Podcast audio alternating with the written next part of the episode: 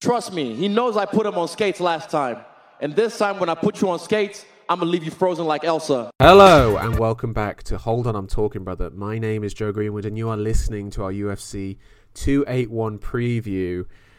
Israel Adesanya versus Alex Pereira for the middleweight title from Madison Square Garden, the mecca of combat sports. And Tom, the UFC have made Madison Square Garden in November one of its pinnacle cards of the year. And let's just put it straight out there. Does this live up to the hype? Does this live up to that billing that the UFC have given it? Well, they've put the right fighters on there. They've created the platform. Um, mm. Now, of course, we've seen before where those fights have not always lived up to expectations. The thing is, at Madison Square Garden, it normally goes down. Mm. All right. We've got Adesanya facing his boogeyman, Alex Pereira, in the number one slot. Lots of questions to be answered there. And then some real fan favourites in Poirier and Chandler later on down the card, amongst some packed prelims. I'm excited, Joe. Excellent, excellent, excellent. Well, Tom, no foreplay. Let's get to it. We are about to go into this card, and me and Tom are going to make predictions for all of these fights. Uh, we're going to pick a fight for each uh, fight who we think is going to win, and if we get that correct, we get one point. And we're going to pick the method, and if we get that correct, it's two points, meaning 10 points are on offer for us today. I am the defending champion. I won last time. Um, so let's get on with it and start with this main event of Adesanya versus Pereira for the middleweight title. This is the third time they've met. For the first time in MMA, though, first two times were in kickboxing, in which Pereira beat Adesanya twice. Now, having watched those two fights not that long ago, I can tell you that they are very contentious fights, Tom. And I'm going to straight up ask you here do you think that we are going to be in for anything contentious with this fight? Or do you think that these two are somewhat of their equal? Uh, well, Joe, I think we do have to start, of course, with the history between the two of them. However, the key part is we must recognise it is a different sport. Mm. It's a different cage with cage. different parameters. I yeah. mean, it's a cage instead different of a size. A, a small ring. Yeah, different size. And yeah, of course, for, for kickboxers, that freedom they have to move, especially men with the kind of ring craft that we've seen Izzy display, making full use of the cage against uh, some of his past opponents mm. who couldn't either couldn't get near him or tried to and got humbled in doing so. Uh, mm. I think he's shown a real mastery for this, for this, you know, um, this setting. Mm. So, with that in mind, I'm, I'm not sure how much credence, how much importance to place on the prior fights, especially as you say, Joe, they were a little bit controversial. I mean, Izzy very much feels like he won the first fight. Seems yeah. like there are quite a few commentators out there who are with him. Did yeah. you feel the same? Yeah, I feel the same. I feel like he won the fight. It was very close, but I I think that he won the fight. Um, but again, what, what about the what about the second fight though, Joe? What about the second? Did he win that? He was winning that until he got knocked out by Pereira with this huge left hook, um, which is obviously the main weapon of Pereira. What is interesting though is that in that fight, Adesanya was really putting it on Pereira, and he basically got a standing eight count Pereira, which kind of it was a bit of an odd one because it was just like, oh, is he finished him really? No, not it, quite. It was it was a bit of an it was one. in it was in Brazil. We should add there uh, yes. hometown hometown hero. Yeah. Um, Poatan. Mm.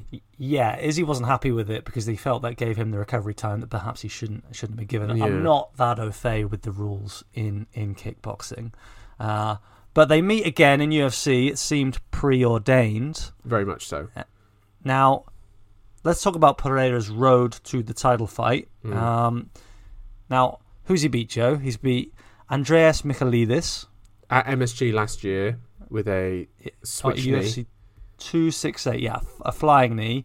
Now, that's not the whole story of that fight. No. First round, he was getting hugged. He was getting ground down against against the cage. Mm. It wasn't looking that great. No. Uh, so hail mary time. flying knee, Knocked flying knee, and then and that's it. Okay, so fantastic for the highlight reel, but Yeah. don't know how much you can rely on flying knees to get you out of trouble every fight. No. Um, then he fought Bruno Silva, Yes. a man with not much regard to him at that time. I thought that was a close fight until the third round, Joe. Yeah, I agree. Um, at which point, uh, Pereira really put it on Silva. Also, I feel like that fight is a really good example of Pereira, the fighter, in that, you know, if you put your guard up, like your hands up to your head, at there, Pereira, that is typically when he starts to unload. Like he doesn't really get into like these exchanges where he where you're both sort of trying to fire at the same time and time each other off each other's strikes. He wants you hurt off of a single shot, covering up, and then he starts to unload. This is something that was from his kickboxing career as well. That is a very similar thing that he used to do there.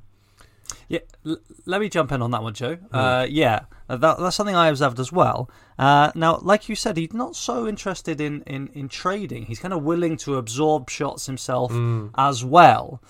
Uh, so what I'm saying is, yeah, in, in waiting for those moments where his opponent will, will have the high guard and then he can start to unload and really hurt them, Yeah. to get them to that state, he's willing to absorb shots. Yeah, You know, when they're not hurt, he doesn't he doesn't unleash. Yeah, I think also it's probably just the case with the people that he's fought in the UFC f- so far is that their striking is just, in terms of power, is probably nothing that's too surprising for Pereira.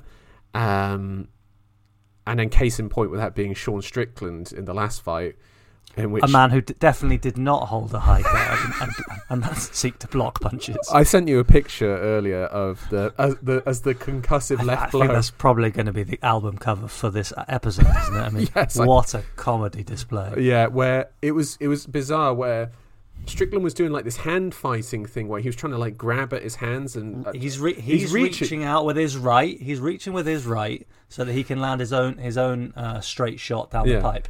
So he's trying to set up the left, and in doing so, he's exposing by putting his right hand away from his face. Yeah. He's exposing himself to the biggest weapon of Alex Pereira. I know. And Pereira set up so well with that sort of left body jab, just feinting and twitching, and Strickland bit on every single feint and every single shot.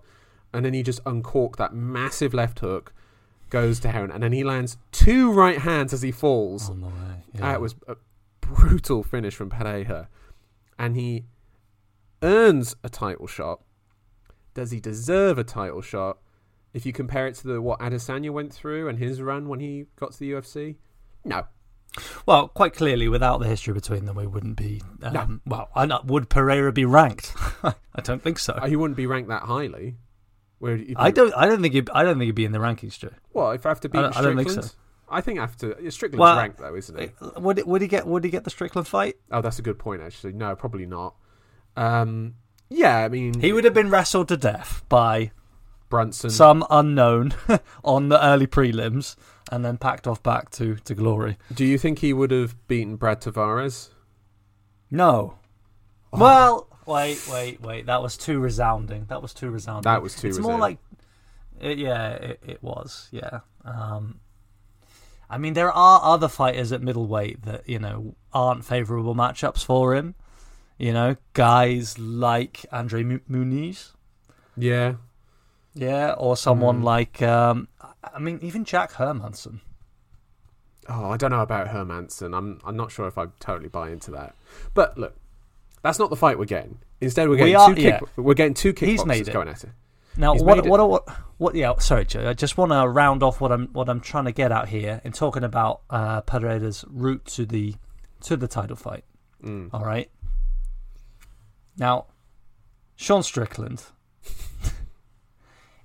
Jack Slack. I was just listening to him now, and he was pointing out that it's kind of the perfect dream matchup for Pereira, in that well, as I say, he likes to reach uh, away with his right hand Yeah. to use that to find range. Yeah, He, he brings it away, he brings his guard down, and it's the worst possible thing that you can do yeah, against against a specific weapon that Alex Pereira has. Mm. Um, so you can see, you know, when you kind of go through those fights he's had, it's not that convincing. We've all got on board with it. All right, it Yeah. made sense. We were all cre- creaming for this fight, but um, you know, it's not. It's not a true test. Let's also bring up the Strickland fight as well. Is that the whole time Strickland was just walking forward and constantly, as you say, reaching out with that right hand.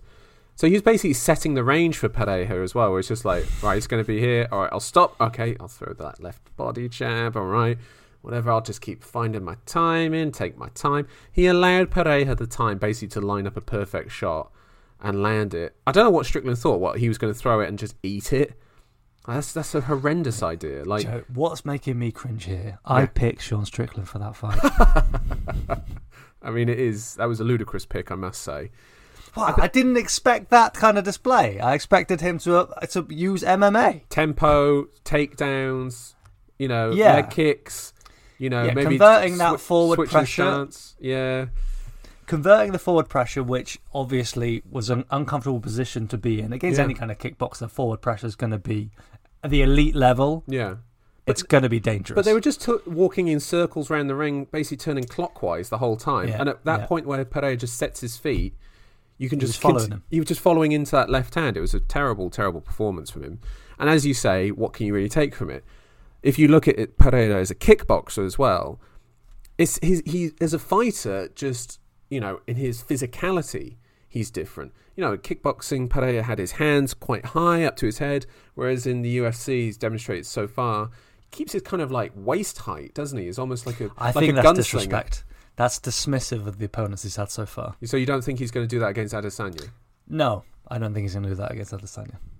It would be. I think it's a huge fight for Adesanya, but I also think it's a really big fight for Pereira, and he respects him, and he knows it's not Sean Strickland. Do you think he's? Do you think he's going to maybe throw something that we haven't seen so far? Like to be honest, he hasn't thrown that many kicks in terms of the UFC, like low kicks or even high kicks from there.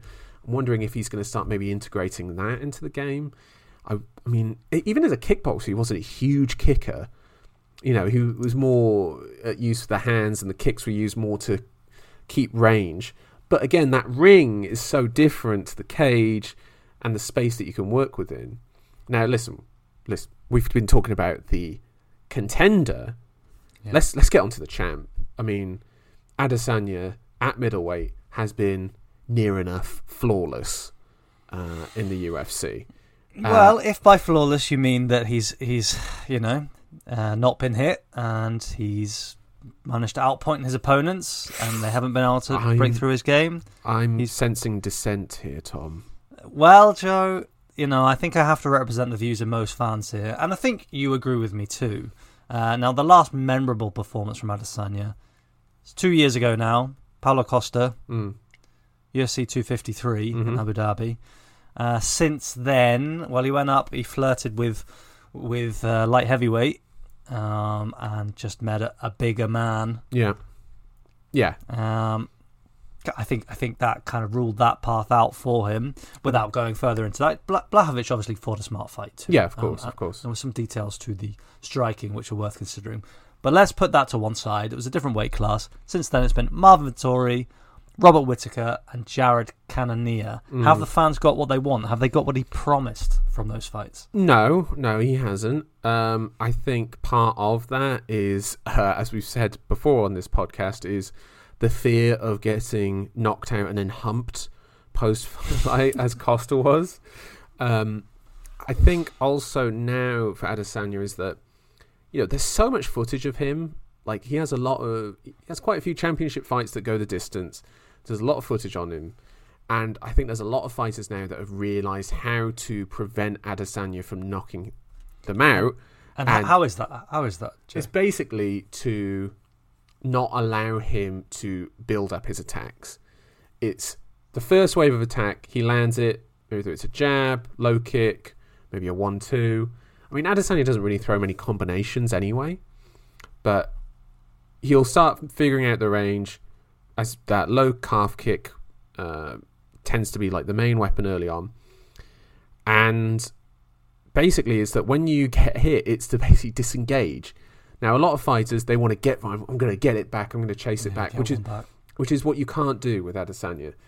And what some fighters have seen now is with what Blachowicz did, which was when Adesanya feints, Blachowicz bit on every single feint, but he bit in the same way off every feint. So he wasn't giving Adesanya new information. He was just giving him the same information over and over and over again, and then in turn reacted off it in a different way each time, whether it was like a lead right hook or whether it was a low calf kick in response. It was there wasn't he wasn't giving him new information and then in turn pulled Adesanya into him so that he could then take him down. Obviously the greater weight that he had on him meant that he was able to do that and then control him on the ground from there. in the later rounds, In the later rounds, rounds four and five. which was key. Yes, absolutely. Um, the problem is with these middleweights is that the only place where they've managed to even get close to a takedown is up against the fence, which is where a lot of the, where they try to get him down, and he's so good against the fence. He's so good at defending takedowns and neutralizing that space that it's really not worth it in a way. Well, obviously, Vettori had a very hard time uh, trying to lean on him against the cage. I in- mean, in the- Adesanya reaching over and patting him on the ass as he did it, you know, just like really dismissing him. Yeah. Um, Now, uh, clearly, this is not something we expect a lot from Pereira in this fight. We don't expect any. Oh, Joe, are you going to jump in there? Do you expect this from Adesanya? Do you think he'll take Pereira down? People are making a lot of this, and I think we've seen from Izzy, like in his fight against Gastelum, for example, he is hmm. willing to mix in some some takedowns where necessary, when he needs a bit of a break on the feet. And I think hmm. if he is, if he gets hurt, if he gets clipped, or if he's not having the success that he wants, I think he'll be ready to do that. He's- I think he would prefer to make a statement to wipe the loss off on kickboxing terms, if you know what I mean. I think he Yeah. would rather. I think that's his preference, but of course he's a mixed martial artist now. This is his division. Of course he will go to a wrestling game if he needs to. Yeah, and also is his jiu-jitsu uh, in in an offensive sense. He's really he's very mobile in what he switches to. Like the Gastelum one is what people pick up on, which was that triangle, which he then turned into like almost into like an arm crank as well. It was, you know, he's very fluid in those moments. If he's not just like I'm going to ride out around and I'll just hold like a defensive position. Um, I, I don't know if Pereira will go to that. I know he's been training with Teixeira in his gym. I would be immensely surprised if if he attempts a takedown. I wonder also more if maybe it's going to be the clinch game. The clinch game will be very different, obviously, compared to kickboxing, where it gets broken up a lot more. Here, unlikely to do that. I wonder if Adesanya might engage in those clinches to maybe sort of drain Pereira. You know, get the sort of that lactic acid building up within his arms. Um, it's it's it's an interesting one in the hypothetical terms. I do agree with you though. I think it's going to be mostly, in fact, I'm going to say completely a kickboxing affair, and Unless Pereira has success. what in like a in like a takedown. undue success. Yeah, no, sorry, sorry, Joe. No, I'm saying that Oh, in a I see. kickboxing, yeah, okay, Yeah, yeah, yeah, exactly. I see any occasion in which Izzy is hurt and he needs, like, let's say the pressure is continuous, and Mm. uh, let's say that um, Pereira is marching forward into that position that you described for us earlier on, where he's got Adesanya hurt, Adesanya's trying to cover up, and Pereira is starting to go to work. Mm. You know, later on, he's starting to work for the body, he's going up top, and Adesanya can't get a break. We're going to see a takedown yeah, for we're sure. going to see grappling. And Yeah. Adesanya, I'd expect to be able to utilize that in a way which will keep him safe. yeah, Um, now, what I see, Joe, is I see Pereira. He's going to go forward and he's going to fight the fight that we've wanted to see. We want to see Adesanya picking people apart, right? Yeah. We want to, see, yeah, we want to see them go to war. We want to see somebody go into that distance, into that space against Adesanya. I think we're going to get it. I don't want to jinx it right now, um, but shall I lay it out for you, Joe? Go You for the it. champ no, no, you show you that be my respect. guest. but I don't expect Pereira to be able to match those two wins that he's had. I think Adesanya will win with a very complete performance on points in a decision victory. So about a month ago, I was uh, thinking about this card, just sort of looking ahead, getting a sort of feel of it. I was thinking, I'm trying to get the sort of what is the narrative of the fight in terms of in the ring, sorry, in the cage, I should say. And it just immediately came to me, and I've just not been able to get it in my head at all. Is that I'm so utterly convinced that Adesanya is going to win this by decision.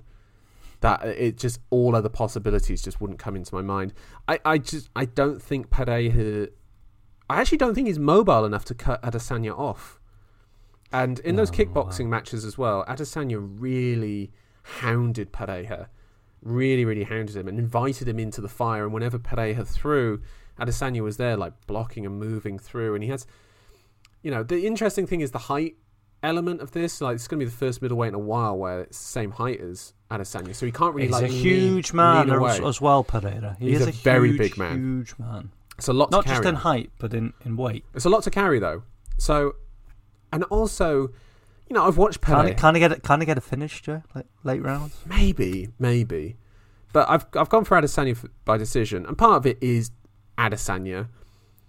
You know his pedigree as a champion, but also I've watched Pereira. I've watched him in kick in kickboxing. I watched him in Glory. You know, I watched his last two fights against um, Vakhitov, Artem Vakhitov. The first one in which he won the light heavyweight title, um, in a very controversial decision win. It was a fantastic fight, though. You go out your way to watch that. And then in the rematch uh, that happened, that he lost, Vakhitov lost the first two rounds, and he had to win the next three, and he did. And in the fifth round, Pereira just punted.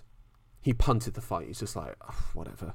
Like he's not that bothered. And in, on the commentary, they even reference, "Oh, Pereira, this is his last ever kickboxing match. He's going off fully into MMA after this, after signing with the UFC." And it just reminded me that I've seen him do this before. Like some of his most significant losses, you know, I've se- uh, there's been the odd occasion where he's been caught and rocked and finished on the feet, but the decision losses that I've seen, he's punted the fight. The last two rounds, like whatever, I'll just get through this, and that's the end of it. I can very much see that happening. You know, if past is prologue, then that is the potential setup I see for Pereira. Hence, Adesanya by decision for me, Tom. All right, so we agree on that one, Joe. You do indeed. I hope it doesn't play out the way you described it there, though. I want some fireworks. Oh, for sure. I think there will be, Now- particularly in the early rounds. Particularly in the early rounds. Joe, the next fight, it's the co-main. It's Joe's women's strawweight. Is it strawweight even? Is it flyweight? Yeah, Strawweight. You, what are you doing? It's Joe's women's strawweight corner. Yes. All right. Fireworks? Yes or no? Uh, fireworks in terms of, uh, you know, I think Carla Esparza is immensely disrespected as the champ, going in as an underdog. Um, and sorry, but I'm gonna have to double down on that that disrespect here because she's facing Zhang Wei Li, Carla Esparza. She won the title of Rose Namajunas in maybe the worst fight we've ever seen, and Zhang Weili is one of one of three good women's MMA fighters in the world.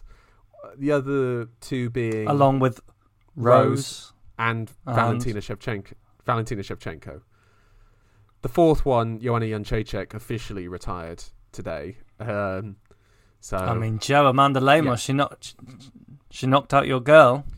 I was I was moderately disappointed at w- what Rodriguez was doing on the ground in that fight. That was that was not impressive, I must say. Anyway, um, I mean, am, I- am I being disrespectful here by saying like, what is there other to say than that Zhang Weili's going to win this fight by knockout? Like she's she's gonna. I think she might just run through Esparza. I just think the golfing quality is too great. I mean, I think Weili's hooks they're so strong and powerful, and and offensive wrestling and defensive wrestling is much improved. Um, you know, Well, uh, Joe, let, let me let me just get to that. I mean, it is the defensive wrestling which I, I think is going to be key. yeah, Now, look, Rose Namajunas yeah, won her fight against Weili with Yeah. takedowns. yeah. The second fight, That was key. Rose Namajunas. but Rose is Now, a- Carlos Barlett, she's a specialist. That's what she does. Yes, but how does she get into those takedowns? Like you have to go through that. You either have to get into a clinch position and then work into a takedown from there, or you have to fire in a single leg or a double leg. You know, try and get into it from there. Well, she did try that 11 times out in her fight against Rose. She shot 11 takedowns. She How, how many did you get? she got two. How got much two. control? well, let's not let's not let's not kill off our listener base talking about that that fight. Don't worry, much. lads. That erection will be coming back when we're talking about Poirier versus Chandler. but But I'm saying that's the question there, isn't it? It's it's it is about the takedown defense for Weili. We yes, we don't need to explain why she's better on the feet. yeah, Anybody who is, who just watches the uh, embedded and watch the two ladies hidden pads, yeah. there's, There's a different the- there's a different sound when Weili throws. Like it's it's, a cr- it's a crunching, cracking sound, yeah uh, and for Carla, it's more of a pitter patter. yeah, Yeah, gentle breeze lapping against the shore. Yeah, it's it's. I mean, listen. Do you see a way in which, like, Esparza wins any of the opening rounds? Like, it's gonna. I feel. I feel like it's gonna have to be almost like a freak takedown, like a uh, like, like to- honestly, do. a freak takedown from a woman whose game is all about grappling and takedowns. And she had terrible takedown offense against Rose in that last fight. Like, and I think Rose. sure, but Rose I is mean, of- would you? All right, all Rose right, is clearly a Isn't Rose more? Isn't Rose a bit more mobile? Well, then A bit lighter on her feet than Zhang. Lighter on her feet, more mobile, better ring craft. Maybe, maybe. I- um, but Zhang has. Oh, I don't know though. I think also the thing is that Zhang's so forward moving is that she's going to have a lot of space behind her to defend as well. I don't think she'll get caught up against the cage unless it's from a clinch position where she's pressed forward and then maybe Carla can turn around from there. I, I'm just all right. I, I've already put my prediction out there. I think Yeah, Weili, yeah, Weili's like- going to finish her. You think she's going to blow her away, Joe? I do That's- think um, she's going to blow getting- away. Yeah, I do think no, she's going to blow away. I, I've gone for Weili, Weili by TKO. Yeah. Like what? What are we doing here? All right. right. There's there's All nothing. right. Yeah, what are we doing? What are we doing? Let's talk about Poirier versus uh, your man Chandler. Let's talk about it. Oh my god. Well, I mean, Now, listen, the, that what I've heard from from fellow fans, of course, big fans of the pod. mm, This is what they want to hear about. They're talking about Poirier fighting Michael Chandler. Poirier, the fan favorite, versus the hype man, Mr. Michael. See you at the top, Chandler. mm-hmm. Is it the best fight on the card? Are you most excited about this? Oh, from this standpoint, it is probably the best fight in terms of like how equal they are, because we don't. There's this still unknown thing about Adesanya Pereira, but there's an Even though they fought twice. not in MMA, not in MMA. The thing with this Poirier Chandler one is that these two guys represent the old guard of the lightweight division now. And these guys have really they've emptied the jug. Like they've they've put it they've put it all out there. And I just want to know is it going to be the case that one of these guys is just more shop worn than the other? Like and I worry I worry for both of them in a sense. No, but we're talking about the spectacle, aren't we? We're talking about the hype. We're Yeah. not talking about they, who should fight Makhachev next. Yes. I'm, um, we're not. Hope, hopefully, that's not what we're talking about. I think that's No, what's going to be spoken about. That is going to be spoken about. I, I No, honestly well, think, let's be. Let's not be silly. yeah. Let's no, let's let's. Wait, hold on. But what's silly about it? Let's say one blows the other one away inside a round and then cuts a promo afterwards saying, Makhachev, I want you next. They're getting the shot. To me, it would be criminal if Mi- Michael Chandler gets a shot at Makhachev. Y- You telling me Michael Chandler's not working on that promo already? That promo is locked and loaded. Well, and this is what it is, Joe. This is like they are both. Uh, they're both great draws. I like listening to both guys. I like this. Um, you know, paid in full, Yeah. salon quality Poirier, Yeah. and uh, and I and, And they're I great like, fighters to watch. They absolutely are. Now, look to just to under, underline this, Michael Chandler, he is everything you want in a in a big signing for the big leagues. I mean, he's had four fights in the UFC. You can remember all of them, Joe. I mean, they're all immensely exciting. Kill or be killed uh, style fights. I mean, in which Chandler High, has- highlight knockouts. Chandler lands at 5.17 per minute and he absorbs at 4.87 per minute. High high octane. Now, I mean, the, I think I think the best example of that was not the last fight, but the one against Justin Gaethje. Yeah. That, That, was prime Michael Chandler. What a fight that was. that was that was ludicrous that fight, wasn't it? It was I think the only thing that makes that fight disappointing was that third round was just not as competitive as the previous two. And like Because could, Gaethje was styling on him. yeah, Gaethje started to pull away on Chandler. I I mean, when we think about their specific skills, it is Chandler doesn't have like a lot of tools. like I love Chandler, I love watching him fight, but he doesn't. Well, rea- it's ex- it's explosive, athletic takedowns and strikes. you Yeah. know? it's big, one-off bursts. big shots, big Yeah. shots. I'm gonna explode for like 30 seconds. All right, I'll take a step back. Let me reset. All right, off I go again. You know, he he just launches himself into it, and we know Poirier's tricks, his bag of tricks. You know, Feel feel the shorts. feel the short, yeah, the, the pull the short up move, jab, straight, step through straight with the other hand. Which is a nice combo. beautiful combo. He gets everyone with it. He literally gets. Every, I'm gonna actually. This is. I'm gonna ask you this question. At what point in the fight is he going to catch Chandler with that? Is he going to get it in like the first, second, or third round? Oh, in in the first round. Well, like t- two minutes, fourteen seconds in. uh, uh, f- three explosions from Chandler in. After the third explosion, Poirier lands Yeah. that combo. Yeah, The guillotine, the gear jumping guillotine that he always goes for. Um, you know, kind of like rudimentary low calf kicks. Nice hook, nice lead hook. yeah, it's the hook. hooks. It's the hooks. Yeah. It's the hooks. For me, that's what uh, stands out about Poirier, especially since he moved up to lightweight and became salon quality Dustin Poirier. Yeah. It was uh, it's the, it's those it's, he really he beefed up and those hooks became pretty vicious. They Yeah. started to hurt. And he's again one of those fighters that when he gets that finishing touch, it's like an avalanche. You know, it's a real like you'll go. It's going downhill for you quickly. Gaethje, Alvarez, Yeah, McGregor. McGregor. Yeah. Here's another thing now with hindsight. Do you think Poirier missed a trick by going for that second McGregor fight and not for the title? That maybe that was his opportunity, and instead he went for the money. What was the, what would the, who would the matchup have been? Chandler or Oliveira? Probably Chandler. Yeah, that's insane to think that this this same fight now could have been a title fight. Yeah, it would have been. It would have been the title fight. yeah, of course, Oliveira did not have the profile. No, Oliveira had the win over Ferguson, Yeah, and then that was which meant something then. yeah, But he didn't have the, he didn't have. You're right. It probably would have been Chandler Poirier. yeah, yeah, yeah, yeah. Do you But think? for him, he was looking at it thinking, all right, Chandler or you know, like who's who's going to be there? I, he was the you know he was the waiting to be throned. He was Right. waiting to be crowned. I mean, you know, that's- at that I- moment. I mean, I Take the bought money, take. McGregor while it's there. Well, you certainly did. You for, for, you called uh, Poirier Poirier. to beat Oliveira. I mean, yeah, yeah, Interesting looking back at that one. yeah. I mean, you know, he wasn't that far away from finishing him in the first Poirier, but that's the case with every Charles fight, really. Um, Yeah, this is. It's just 11 months ago. It's amazing how much the picture has changed at lightweight. I know, I love really it. amazing. This is great. This is what the division should be like. I mean, I look back on those dark days when you had Conor as champion and then you had Khabib as champion, where he was fighting once a year. Like you need turnover in these divisions. You need people fighting consistently.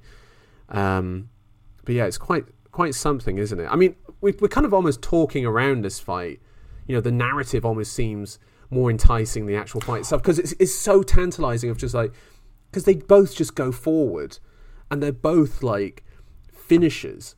They both like will just it, it, it can just be such an avalanche on the other guy. Like Chandler was close to finishing Oliveira in that fight. You know, he was really putting it on him.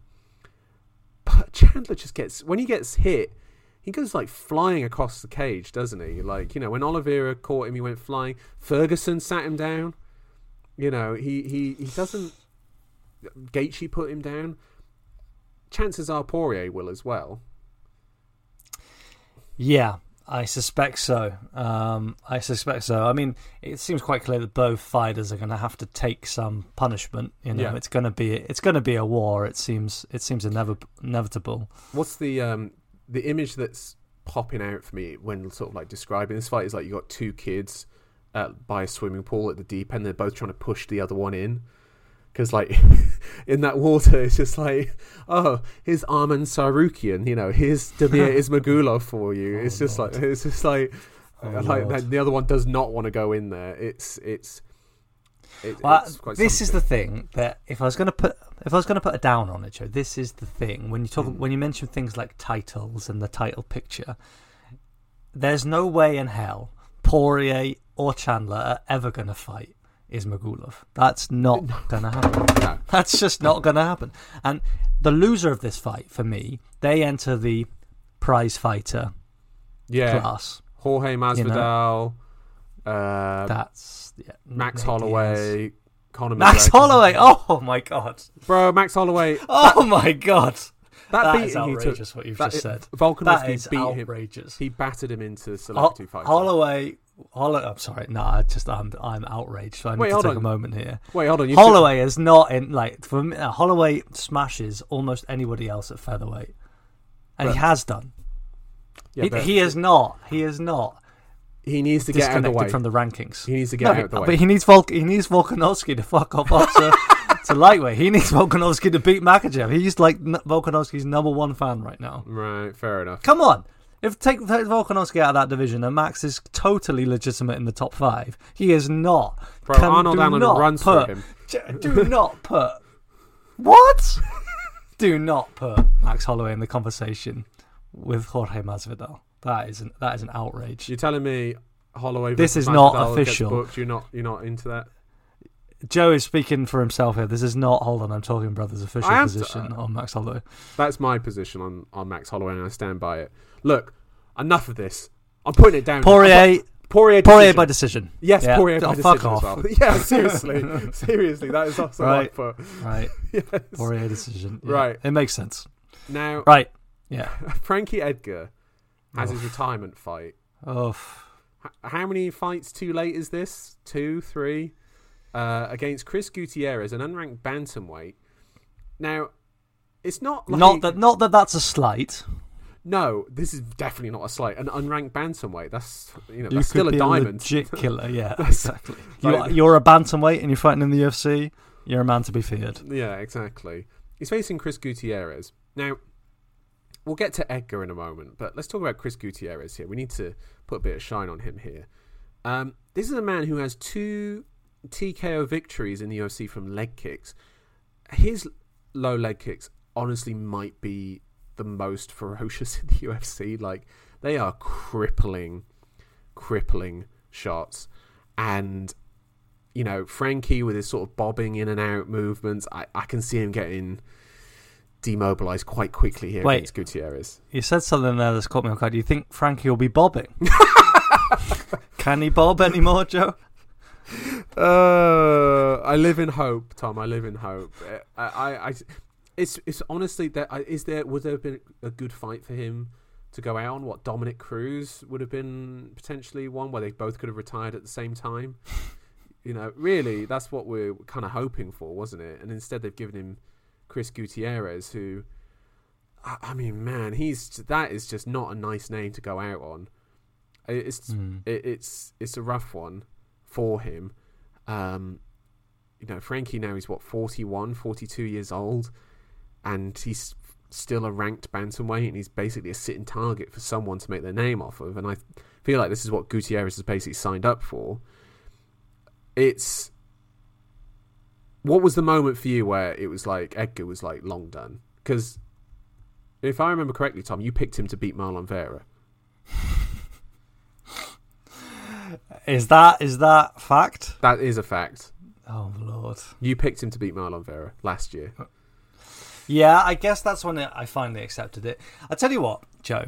Uh, back in 2017, there was a young prospect. His name was Yair Rodriguez. he was flashy. He was hot shit, and he met a very old man in the octagon at featherweight at 145 Yeah. who took him to school. He Yeah. ground him into the mat and put an absolute whooping on Yair to the Yeah. point where I, th- I thought that, you know, we wouldn't see Yair again. Yeah. Uh, and that has just stuck with me, that beating. That man was Frankie Edgar. He was old then, it was Yeah. five years ago, but the wrestling fundamentals were so strong, Yeah. so strong and on display against a pretty elite, flashy striker. And Who, by the way, is still a, still a title contender in that division now. He's worked his way back to that, Joe, but that Yeah. was a beating. Anybody who needs to uh, release some contents from their stomach because maybe they're feeling unwell, just Google Yair Rodriguez, Frankie Edgar. It was a it was a whooping, and uh, I believed in those fundamentals against flashy strikers without a fully rounded game Mm. up until Marlon Vera. So relatively recently, Frankie was already 40 at that time last Mm. year when he lost that fight. Now I give him no chance, no chance Really? at all. Um, the question is, how does Gutierrez win the fight? Uh, I've gone for a Gutierrez knockout. I, I, I- that Sandhagen knockout was the one that scared me the most, where Sandhagen hit that jump knee and Crazy walk off flying knee. just he froze and just fell like a statue. It was awful, awful finish. I, I, I do worry for him in this. It's a long overdue retirement, in my opinion. You know, he found a new lease of life at bantamweight, but bloody hell, the UFC really didn't give him a nice way out, did he? Like after that Sandhagen loss, he should not have faced Marlon Vera. Like realistically speaking and actually probably should not have been ranked um, as well.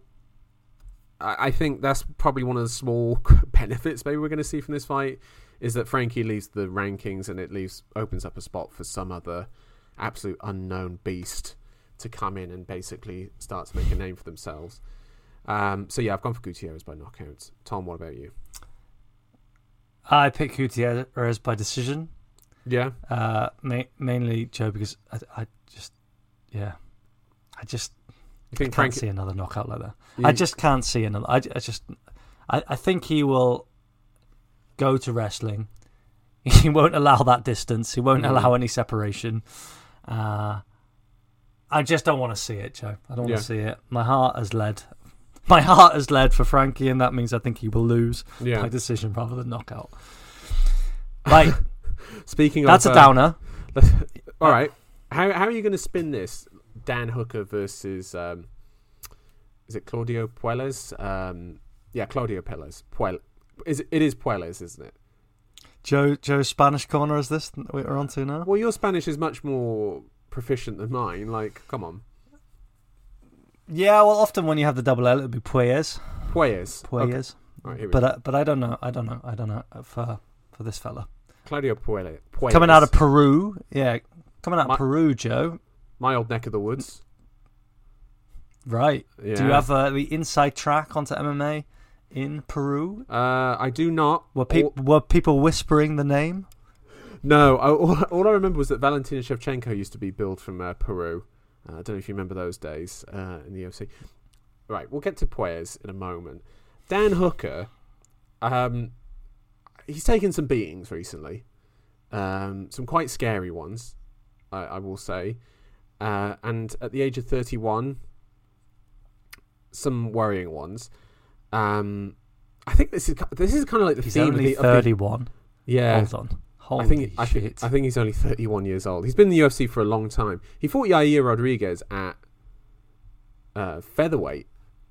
Uh, I remember that fight because Yair hit him with a with a Rabona kick, uh, which was uh, quite sorry. 32 years old. 32. Um, yeah, he's gone through the bit. He's gone through the meat grinder, particularly recently. I mean, he's had the win over Nasrat Haqparast, but he's also had four losses in there, including one to Dustin Poirier, in which that was just barbaric fight between the two of them. Michael Chandler. But hold on, just let me jump on that Poirier fight. It Yeah. was it was a whooping in the end, but holy shit, he had Poirier rocking in moments Yes. in that fight. that second round, at the end of the second round, when they're just trading in the corner with each other, just landing huge shots that would have knocked out anyone else. Uh, then he had the loss to Michael Chandler in his debut in the UFC, lost to Makhachev by Kimura. That was a knockout, knockout, yeah, um, beautiful win for Chandler. and then the loss to Arnold Allen at the move down to featherweight, in which Allen just ran through him. Also missing, by the way, on there is the fight before the Poirier one, in which he won a split decision over Paul Felder down in New Zealand. Uh, a fight in which I had Felder winning, uh, but again, just absolutely emptied the chug. absolutely emptied the chug, and they just went to war with each other. Um, you know, Hooker doesn't make these things easy for himself. However, I'm going to bring this up here. Claudio Puez again, sorry for my pronunciation. I'm not. I'm not officially, by the way, signing off on that one. Puelles. Uh, uh, yeah, I'm not. So, no, but I'm not sure. I'm not sure. I'm not sure. We have to get He- the man on the pod to tell us. Yes, his main route to victory is through his grappling. He has three knee bar victories in the UFC, which is kind of mad. The issue with that being the caliber of those fighters, with the last one being Clay Guida. um, Ouch. There's some shade. yeah, well, come on, man. He's 800 years old and he's still fighting in the UFC. Like, come on, let's get him out of here already. Um, so Puelles wants to go to sort of the grappling. That's where he wants to go immediately. Uh, in the sort of Chris uh, fight, in which again he got a knee bar in the third round uh, after reversing a position after being taken down. Um, Puelles kind of outworked him for the first two rounds, and then sort of gassed in the third. But mainly Gruetzemacher knew he was down. Um, Puelles' takedowns were not very good in those rounds. He got his only one takedown in the first round, went zero for eight in the second, and zero for three in the third. So that tends to be the realm that he wants to go to against most fighters. And Hooker, um, coming from the city kickboxing gym, along with Adesanya and a few other fighters on this card, has good takedown defense up against the cage. That is going to be where the battle of this fight is. Because if it's out in open mat, open territory, on the feet, Hooker will have the advantage. And against Haqparast, as we saw, he demonstrated actually very good takedowns, I thought. Um, but Puelles, if he goes to take Puelles down, I would be surprised by that, for one. Because, again, Puelles, I think, has the advantage there. Um, I just don't know. I just don't know with Hooker is does he have does he have it left in him? Well, You know, I watched uh, Alex Volkanovski's predictions for this fight, Joe. Oh, did you?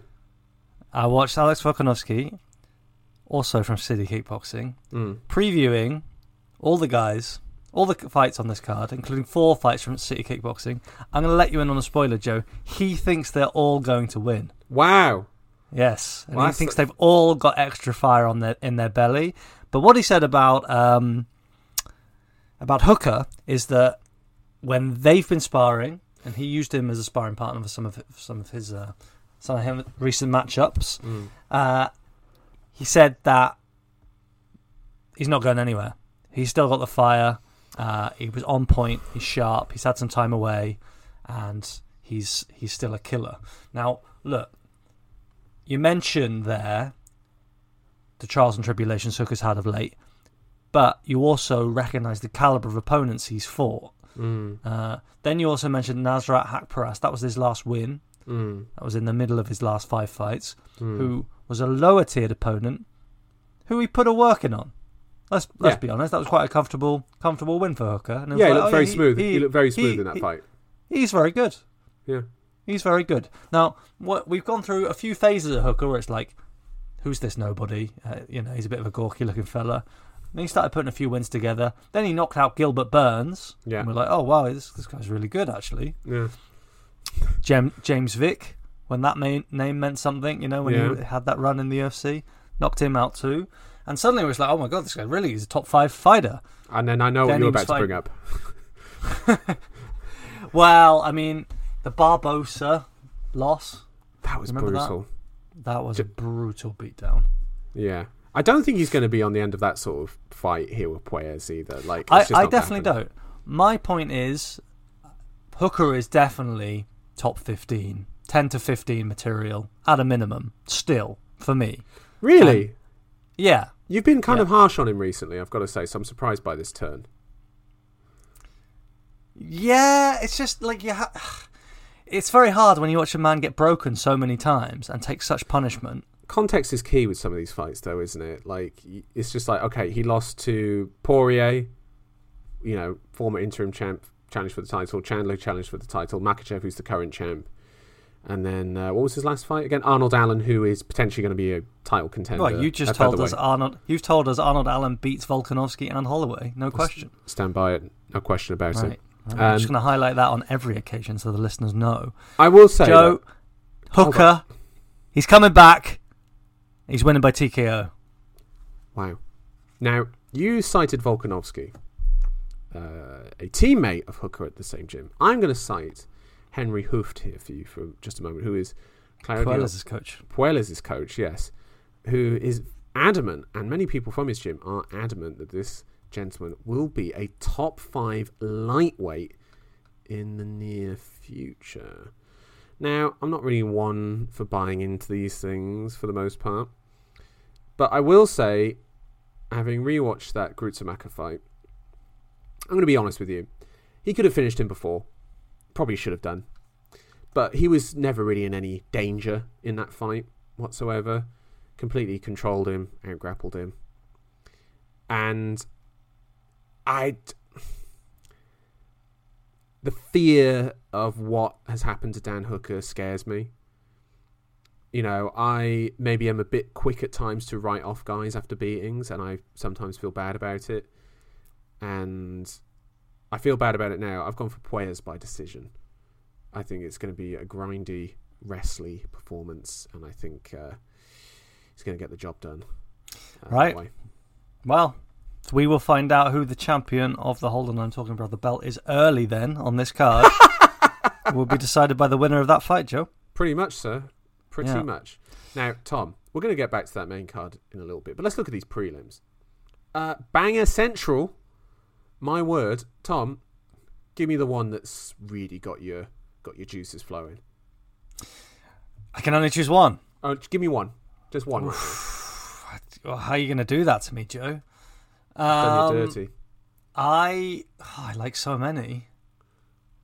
I, I, I'm going to surprise you with this. Yeah. I'm interested in seeing Dominic Reyes fight again.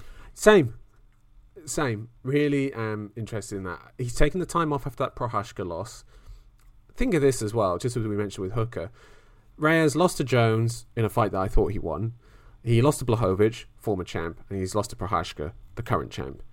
Um, he's facing Ryan Spann, Not Uh, going to be a champ. who he's not going to be a champ, who we have disparaged many times on this podcast. If Reyes can't get the job done here, you do worry for him. I do not worry for him. I think Reyes is going to school Spann here, uh, take him out, take him out back, give him a good C and two, in a physical sense, not a sexual sense, and uh, really put him away. I think I want to. This is going to be the rebirth of Dominic Reyes for me. I think he's going to. Uh, come back and make a have a statement victory over Spann here. Yeah, but of course, at, at this weight class, you know, even Ryan Spann, he, he has caught people. He, he he can be a handful. It would be it would be shocking, you know, if you put Reyes Mm. away. You know, with a freak punch early on, that would be a very bad omen for uh, Reyes's dependence. Do you think Reyes? Do you think Reyes has done his you know his his thirty minutes on the exercise bike leading up to this uh, fight? Prime athlete, Joe. what did he tell us once? He's played in baseball, Yeah, could jog as well. yeah, so- yeah, yeah. Uh, no, hopefully Reyes will be back. Uh, what's the fight that you're picking for us? Uh, I'm going to surprise you. I've picked. No, I'm not going to surprise you. I'm going to pick. No, no, no. I'm picking meatball. We'll talk about that in a moment. Otman? Azaitar. Please not. Uh, Otman Ah. Azaitar versus Matt Frevola is the fight I've picked here. Uh, Azaitar is his first fight in two years in the UFC. Uh, after some, he got cut. Uh, after a He, weird he, he was one of those. Yeah, he would, he would never fight in the UFC again. It's Damon, Damon, Damon, Damon. Dana. We haven't seen him for a while, but Dana is the cha- is still the uh, in charge of the UFC. Uh, yeah, Dana said he's cut from the UFC after he tr- uh, smuggled a bag into a, the fighter hotel. on Yas Island on Yas during Island. COVID. Yeah, Broke protocol. called him. A, What was in What was in the bag, Joe? I am going to guess some weird. It's either something to do with performance enhancing drugs, or That was- shit that makes your nipples go hard. Yeah, or something else that makes your nipples go hard. Some weird sex toy of some variety. Um, That's haram. Yeah, indeed, indeed.